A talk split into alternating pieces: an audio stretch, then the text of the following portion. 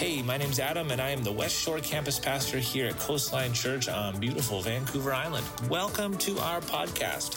All the content that you will find here is meant to point you to Jesus and encourage you in your journey wherever it is that you find yourself. So thanks for listening, and I hope you enjoy the message.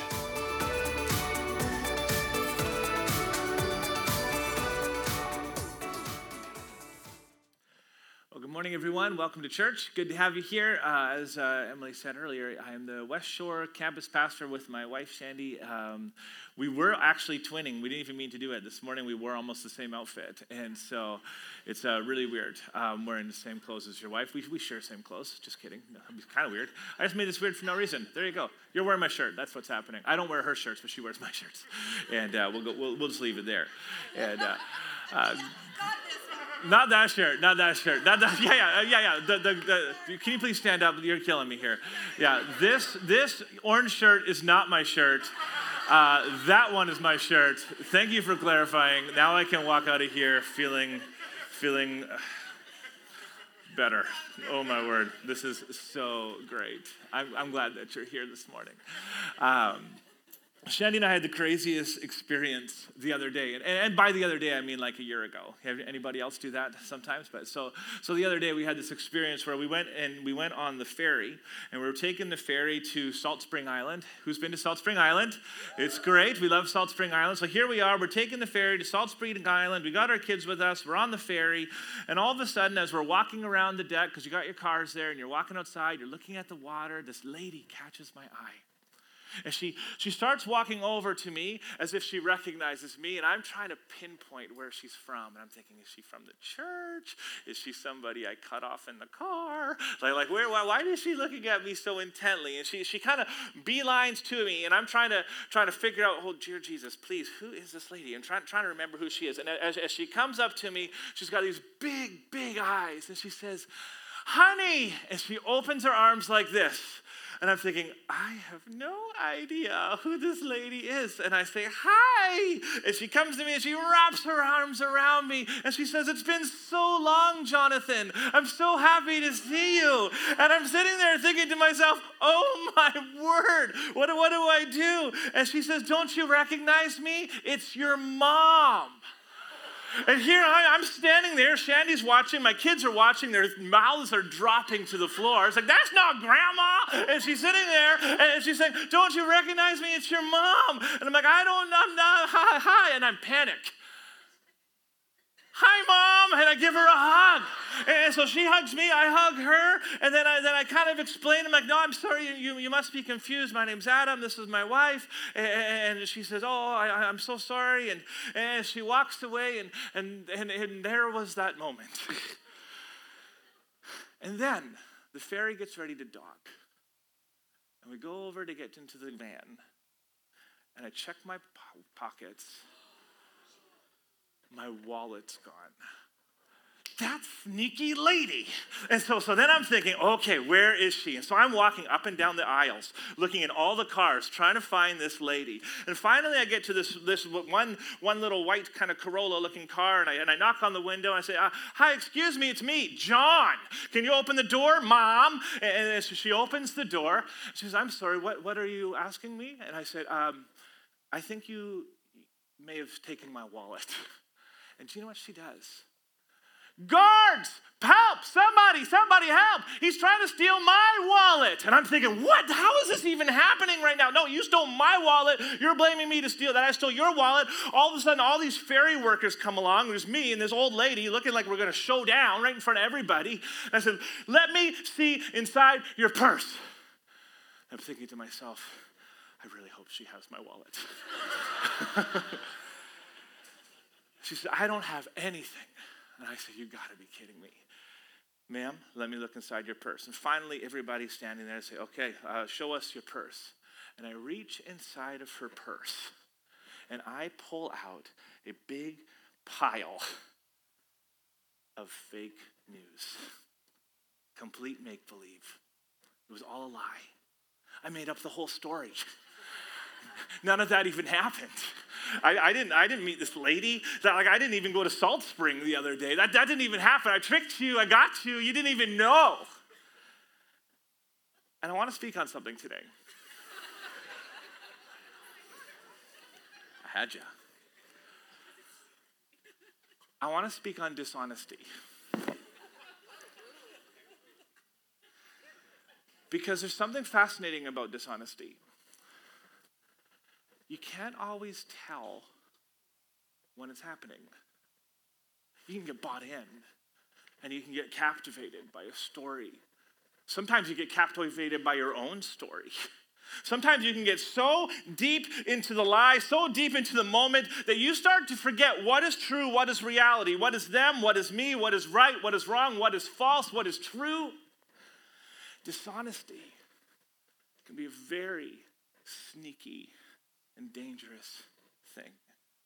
And as we step into the book of Acts, chapter 5, oh my word, has one of the most powerful stories about truth that, that, that, that you will ever come to read. But before we get to chapter 5, I want to read for you Acts chapter 4, verse 32. It says these words. We need to set a little bit of the stage that we're all on the same page. The words will be on the screen. If you have your Bibles with you, I'm reading from the New Living Translation. This is what it says in verse 32 All the believers were united in heart and mind, and they felt that what they owned was not their own. So they shared every single thing that they had. The apostles testified powerfully to the resurrection of the Lord Jesus, and God's great blessing was upon all of them. In other words, God was moving in the church. People were excited in the church. The church was alive. It was an exciting time to be a Christian. Like, wow, God is moving, God is real. Not, not that much unlike what is happening here right now. Verse 34. There, there were no needy people among them because those who owned land or houses would sell them what a powerful thought. What a powerful picture. They would sell their homes and bring the money to the apostles to give to those in need. For instance, there was, there was Joseph. Dum, dum, dum. For instance, there was Joseph, the one the apostles nicknamed Barnabas, which means son of encouragement. He was the, from the tribe of Levi. Dum, dum, dum. Everybody put your phones in your pockets. He was from the tribe of Levi and came from the island of Cyprus. He, told, he sold a field that he owned and he brought the money to the apostles. And this is a powerful, powerful picture. You see, Joseph, the one they call Barnabas, he was the man. Like imagine living a life so compelling, so so vibrant that you get a shout out in the Bible. Like you're living a life, a Christian faith that is so generous, so authentic that even the disciples, they got nicknames for you. Like that would have been awesome. Barnabas was crushing it as a Christian. And I've noticed something very fascinating over the years. When, when God elevates a person, people start to emulate the person. When God elevates somebody, people tend to emulate that somebody.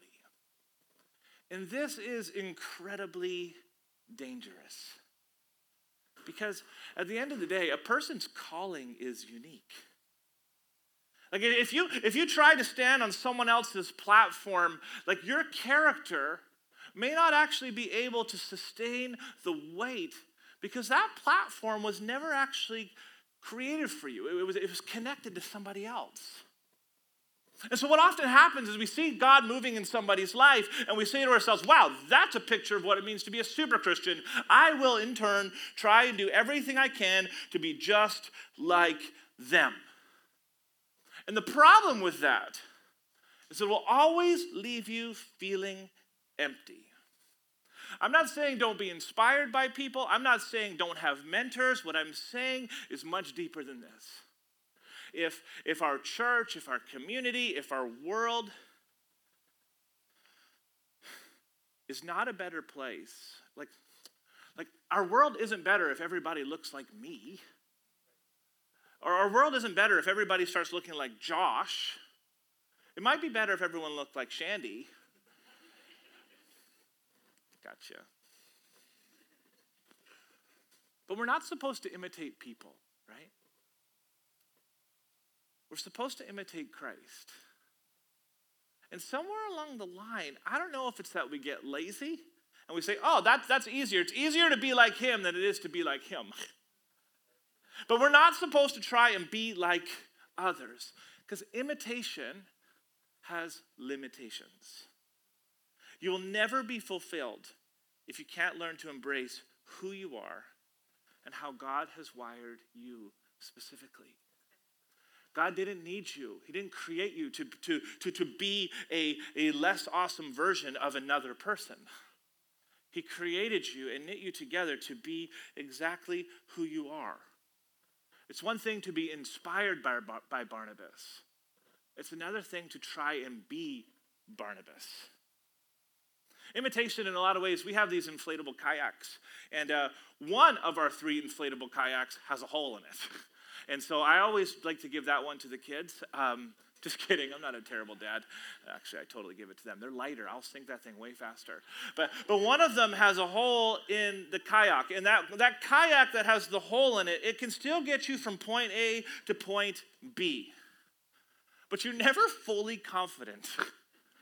like, you never really know if you're going to make it all the way because you know that you're constantly deflating.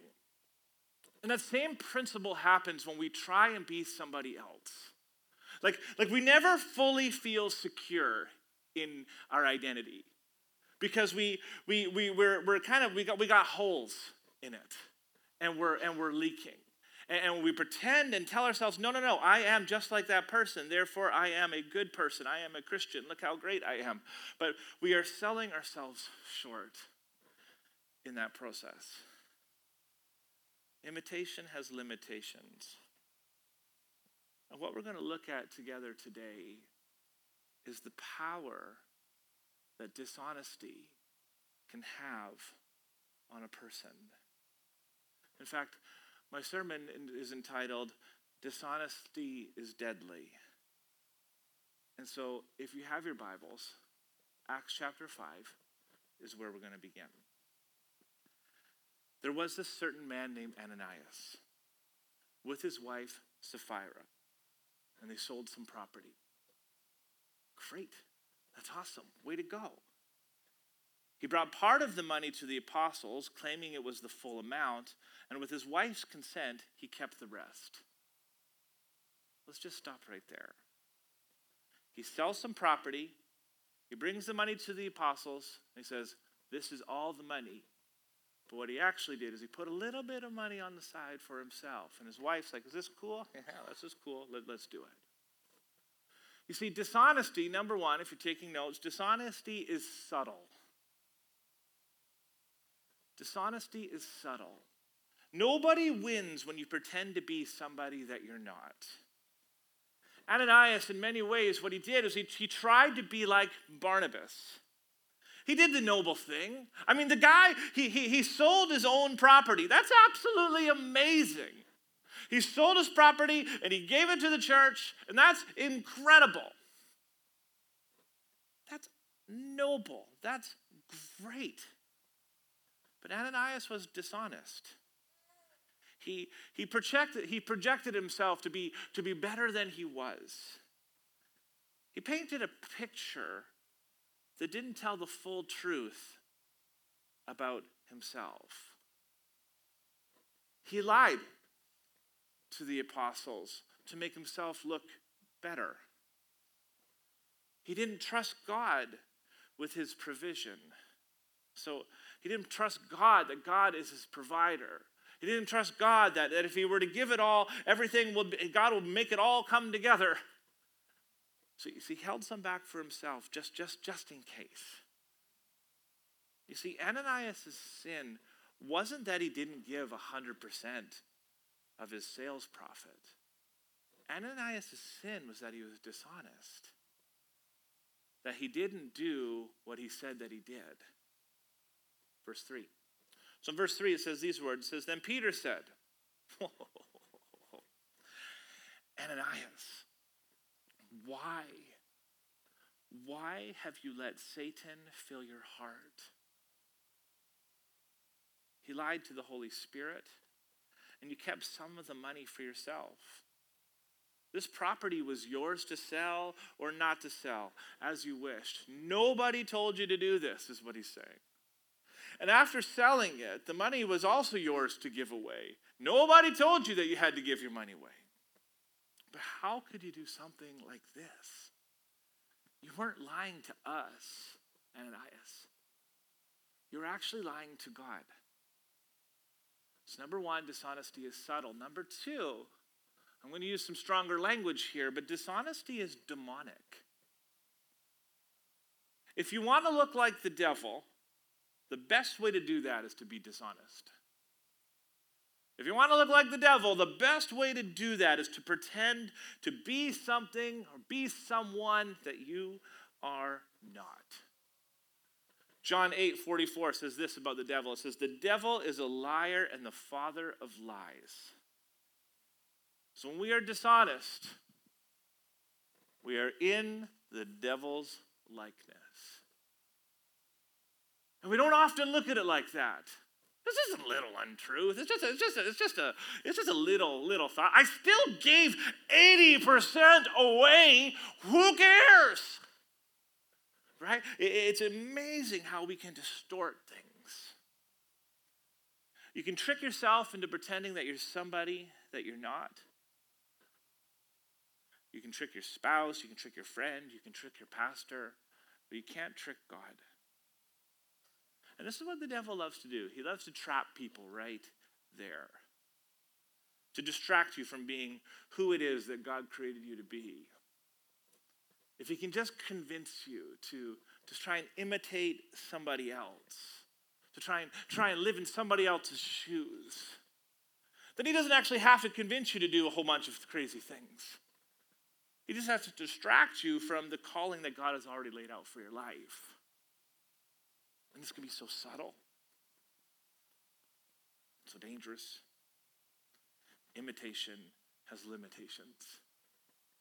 And when we try and imitate somebody, when we try and just be somebody that we're not, it puts these limits on us.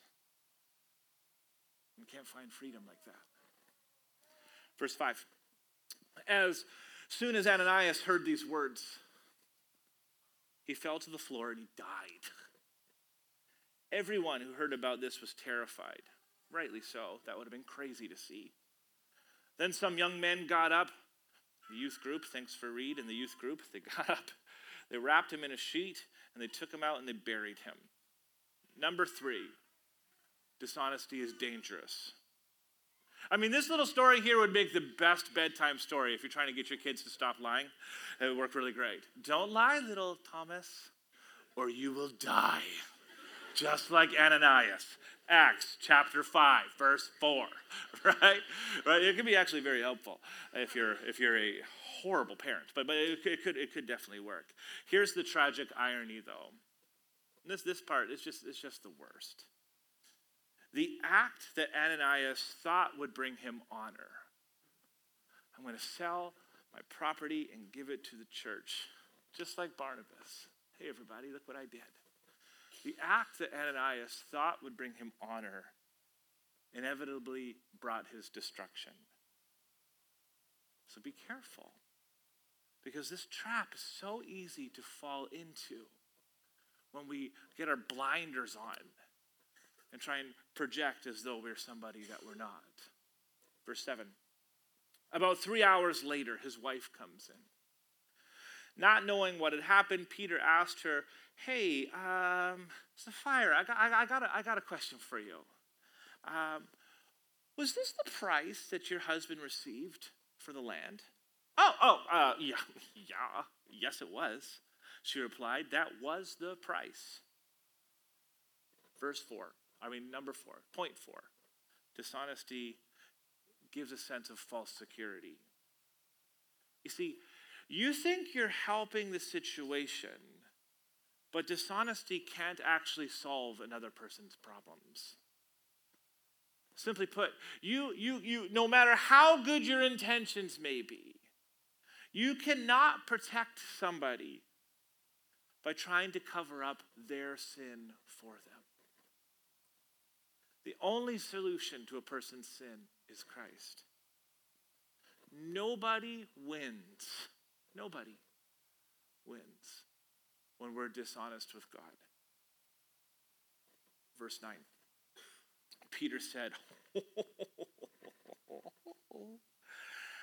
How could the two of you even think of conspiring to test the Spirit of the Lord like this?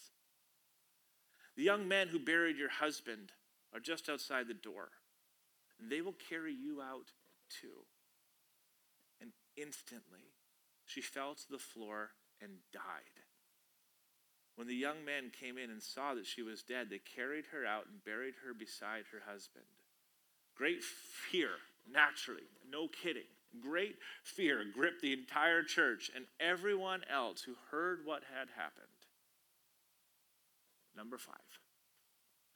Dishonesty is subtle. Uh, dishonesty is demonic.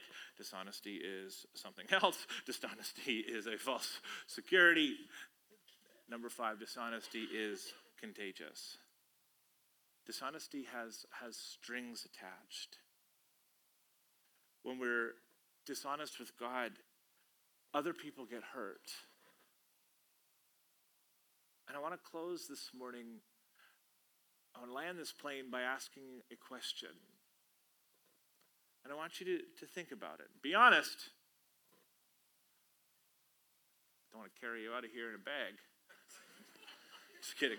That's a really, that's a really distasteful joke. oh, Lord, forgive me. Here's my question for you Is there something in your life that you're being dishonest about? Remember, why why don't you come on up and help me with this awkward silence I've created? Is there something in your life that you're being dishonest about? You see, we can, we can leave here different than the way that we came in. As I, as I kind of mentioned at the beginning this morning, your level of expectation today is the greatest limiter of what God wants to do in your life. And if you expect to come to church and just rip out of here and go grab lunch, you could, you could leave the same way that you came in. But if there's a part of you where you're like, you know what, wow, okay, I didn't expect this to get so serious so quick. When we come into the presence of God, we can leave changed. Listen, if you got something that you that you're being dishonest about, I'm not going to ask you to come up and tell us what that thing is. But I am going to th- reference back to Acts chapter 3 verse 19. And in Acts chapter 3 verse 19 it says, "Now repent of your sins and turn to God, so that your sins may be wiped away. Then times of refreshment will come from the presence of the Lord. That's powerful. Some of you have been looking for refreshment in all the wrong places. You've been desperately trying to find a way to find life again, to make sense of who you are, to make sense of who God is, to make sense of what this, why, why, why is this the story of my life right now?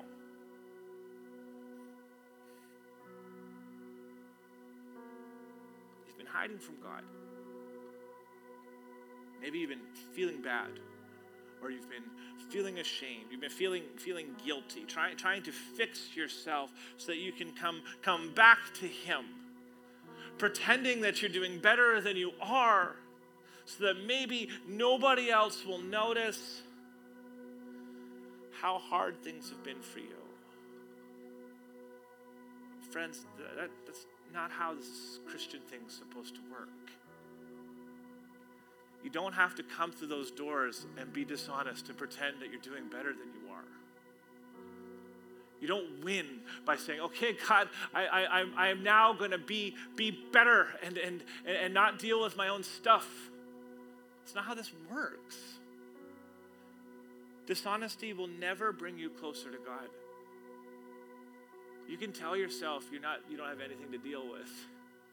But just avoiding a problem doesn't actually mean that it's solved. This morning I want us to pray through Acts 3:19 together. There's no repentance without honesty. So I invite you just to close your eyes with me.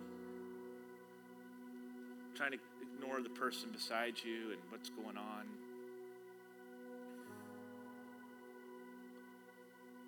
I want you to experience times of refreshment with the Lord today. So let's let's pray. Lord, together we come before you. Recognize that you see our heart. You see the things deep down. You see who we are. You see the stuff that we pretend isn't there. Lord, we don't want to walk through this anymore by ourselves. So, collectively and personally, we come before you and we repent. And whatever that issue is, I invite you just to just confess that to God.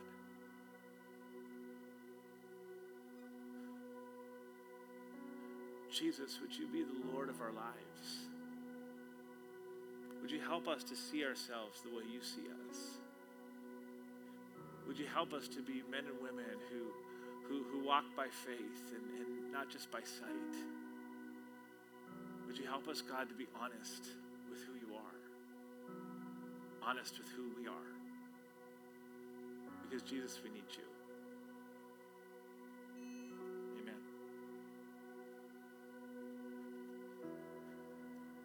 I want to read one more piece of scripture.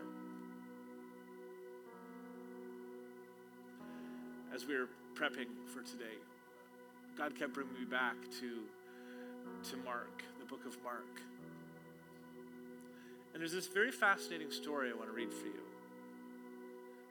Says in Mark chapter 8, verse 23 Jesus took the blind man by the hand and led him out of the village. Then, then spitting on the man's eyes, gross, he laid his hands on him and he asked, Can you see anything now? And the man looked around. This man who was blind, he looks around.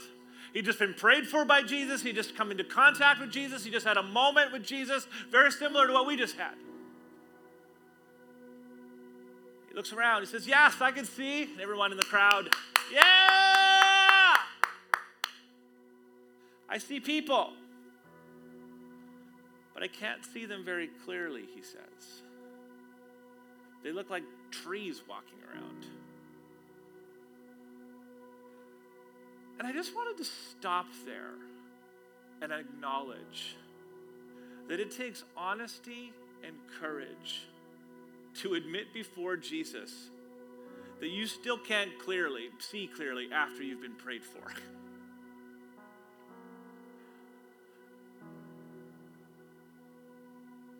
I want to encourage you not to settle. Not to just leave here feeling discouraged. Because you see, the scope of your freedom is directly related to the scope of your honesty. And we can have this moment with God and say, yeah, you know what? That was good. Adam tricked me with that first story, and that was funny, and this worked out, and this is great, and I feel something and go home. But we never actually got to that deeper layer of prayer. Verse 25. Then Jesus placed his hands on the man's eyes again. And it says that his eyes were opened. It says that his sight was completely restored and he could see everything clearly. Had that man not had that honest moment before God, he would have walked the rest of his life thinking that he could see only when he saw people that looked like trees. He wouldn't even have known. But he went deeper vulnerably. He said, Okay, God, I, I, I, I, I need you to pray again. because I need to see clearer. There's, there's freedom in the light. And I wanted to share something with you today that I really didn't want to share with anybody. And I've been, I've been, I've been keeping a secret. And I thought that I was doing a really good job of keeping my secret. Until Shandy came to me one day. And she said, Adam, you're not doing well. You need to go to a doctor. And I got to this place where I was sad all the time. And I was still I was still praising God. I was still doing church services. I was still preaching bangers. But I was dying inside. And so she gave me courage to go see a doctor and see a counselor and start medication. And for two months, I've been taking medicine help me with anxiety and, and depression. And I really didn't want to tell any of you. But as I was preparing this sermon tonight for today, I just felt the Holy Spirit saying, Adam, there are people who are walking through hard times. And your honesty is going to be what's going to help them see me clearer. Because you can't just pretend that everything is good. You need, you need to be honest with God. So I want to invite you to stand. I want to pray one more time. And I'll invite the band back up. But let's close our eyes together.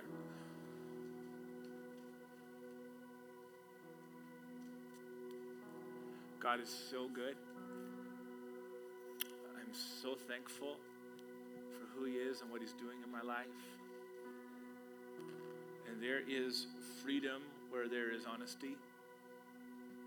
And so, between you and the Lord right now, we just prayed that God would forgive us of our sins. But I want to invite you to pray a deeper prayer, to be very honest before the Lord,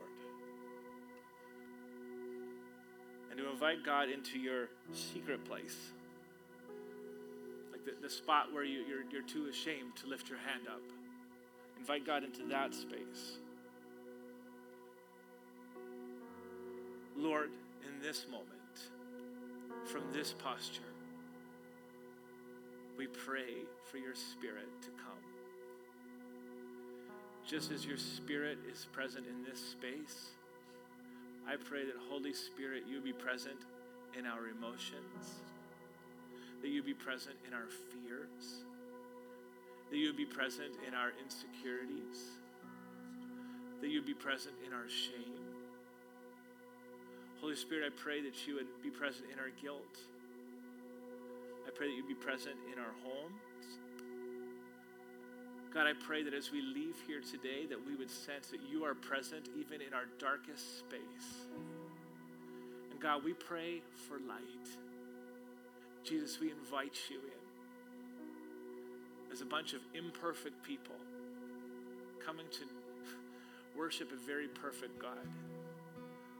Lord, we want a taste of heaven in our lives. And thank you that that is possible. So, Jesus, we thank you for victories. We thank you for new life. We thank you for second chances. Yeah. We thank you for medication and good doctors. We thank you, Lord, for freedom. We thank you, Lord, for breakthrough. We thank you, Lord, for restoration. We thank you, Lord, for transformation. We thank you, Lord, where there is darkness, there can be light. We thank you, Lord, where there is fear, there can be hope. We thank you, Lord, where there is no way, you make ways. You make bridges where there's walls, and you make people come alive. So, Father God, we thank you for this morning. We thank you for what you're going to do. And we just come to you in worship right now because, Father God, you are here, you are real, and we praise you, Lord Jesus. Father, we thank you that you are good. In your name we pray, and everybody said, Amen. Amen. Let's worship together.